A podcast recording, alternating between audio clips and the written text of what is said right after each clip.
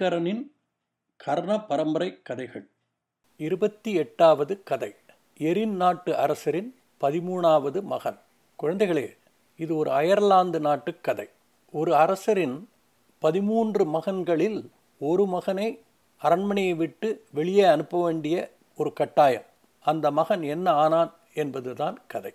Erin என்ற ஒரு நாட்டின் அரசருக்கு பதிமூன்று மகன்கள்.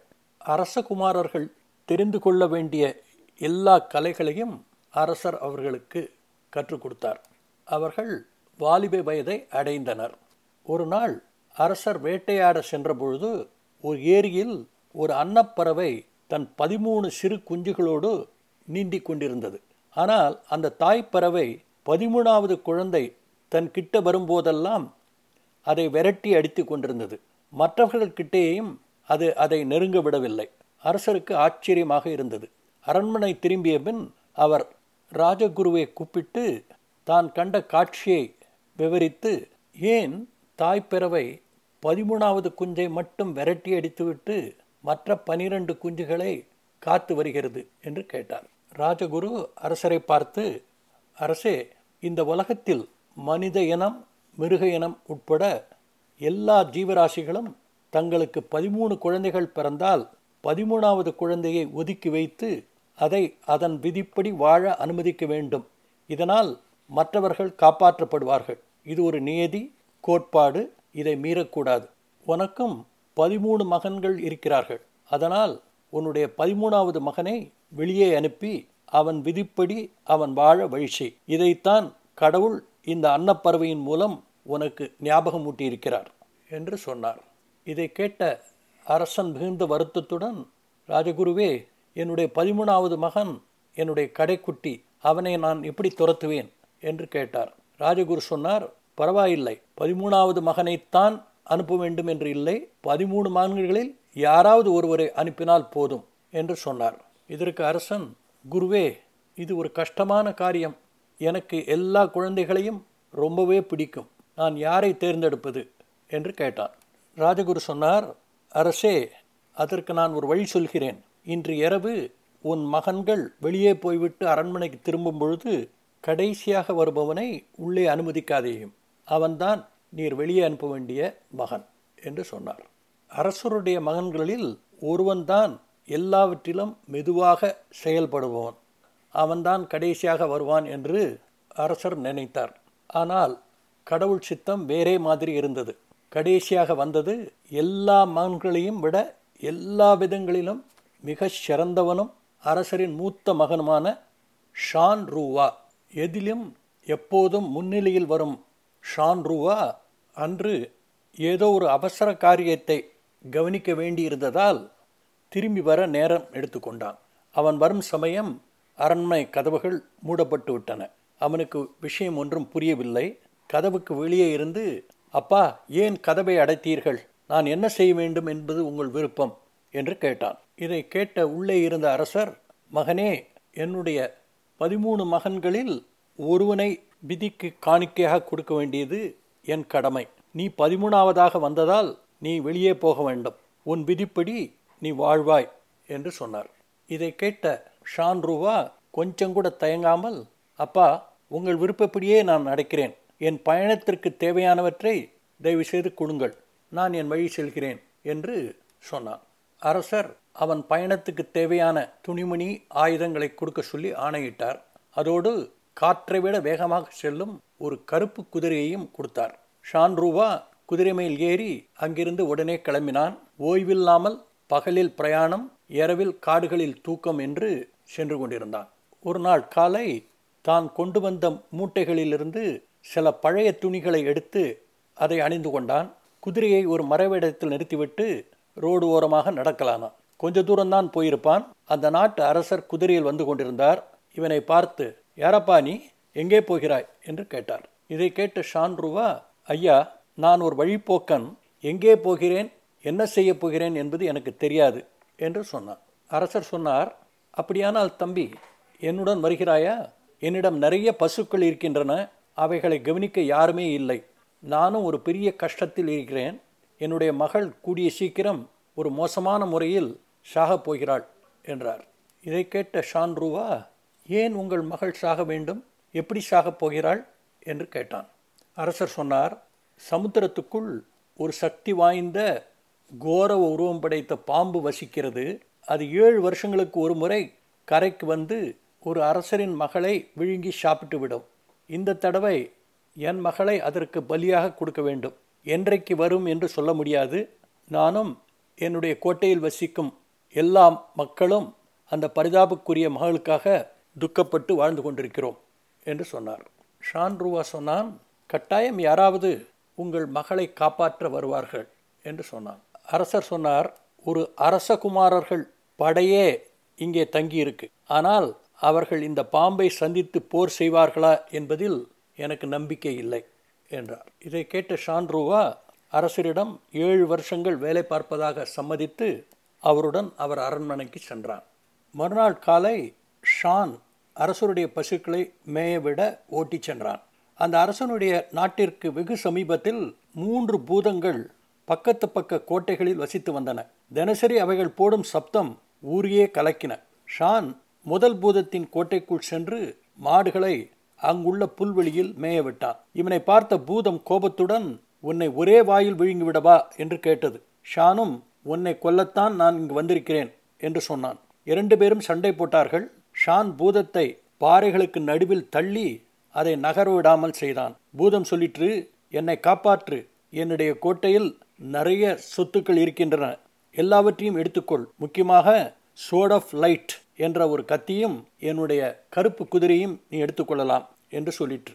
ஷானும் சரி என்று சொல்லி அந்த பூதத்தை கொன்று போட்டான். ஷான் பூதத்தின் கோட்டைக்குள் சென்றபொழுது அங்குள்ள வேலைக்காரர்கள் பூதம் இறந்ததை மகிழ்ச்சியாக கொண்டாடினார்கள். ஷானை வரவேற்று எல்லா பொருள்களையும் காட்டினார்கள். ஷான் அவர்களிடம் நான் திரும்பி வரும் வரை இதை பத்திரமாக பாதுகாத்து வாருங்கள் என்றான். சாயந்தரம் வரை பூதத்தின் படுக்கையில் சுகமாக தூங்கினான். பிறகு எழுந்து மாடுகளுடன் அரண்மனைக்கு திரும்பினான். அரசரிடம் செய்தி ஏதா உண்டா? என்று கேட்டான். அரசர் ஒன்றுமில்லை நாளைக்கு பாம்பு வரலாம் என்று சொன்னார். மறுநாளும் அதற்கு அடுத்த நாளும் மற்ற ரெண்டு கோட்டைக்குள் ஷான் புகுந்து அந்த ரெண்டு பூதங்களையும் சண்டை போட்டு கொன்று அவைகளின் சொத்துக்களுக்கு சொந்தக்காரன் ஆனான். அரசனுடைய பசுக்கள் முன்னை விட அதிக பால் கொடுத்தது. அரசர் ஷானை பாராட்டினார். நாலாம் நாள் ஷான் மாடுகளை ஓட்டிக்கொண்டு போக தயாரானான். அரசர் அவனிடம் வந்து ஷான் இன்று அந்த மான்ஸ்டர் என் மகளை விழுங்கப் போகப் போகிறதாம். நீ கேள்விப்பட்டாயா? என்று கேட்டார். ஷான் அரசரிடம் எனக்கு ஒன்றும் தெரியாதே என்று சொல்லி மாடுகளோடு கிளம்பினான். ஷான் நேராக முதல் பூதத்தின் கோட்டைக்குள் சென்று பூதத்துடைய போருக்கான உடைகளை போட்டுக்கொண்டான். எல்லாம் கருப்பு நிறம். பூதத்தின் சோட் ஆஃப் லைட்டை எடுத்துக்கொண்டு அதனுடைய கருப்பு குதிரை மீது ஏறி கடற்கரை பக்கம் சென்றான். கடற்கரையில் சோகமாக இளவரசி உட்கார்ந்து கொண்டிருந்தாள். உன்னை காப்பாற்ற யாரும் வரவில்லையா? என்று இளவரசியை பார்த்து ஷான் கேட்டான். இளவரசி இல்லை என்று பதிலளித்தாள். ஷான் சொன்னான் நான் உன் மடியில் என் தலையை வைத்து கொள்ளலாமா? பாம்பு வந்தால் என்னை எழுப்பு என்றான். இளவரசியும் சரி என்று சம்மதித்தாள். ஷான் இளவரசி மடியில் படுத்துக்கொண்டு தூங்கலானான். இளவரசி அவனுடைய தலையிலிருந்து மூன்று முடிகளை பிடுங்கி பத்திரமாக வைத்து கொண்டாள். கடல் பாம்பு பயங்கர உருமலுடன் வந்தது. அது வெளியே வந்ததும் தண்ணீர் ஆகாயம் வரை பீச்சடித்தது. ஷான் தூக்கத்திலிருந்து எழுந்து கத்தியுடன் இளவரசிக்கும் பாம்புக்கும் நடுவில் நின்றான்.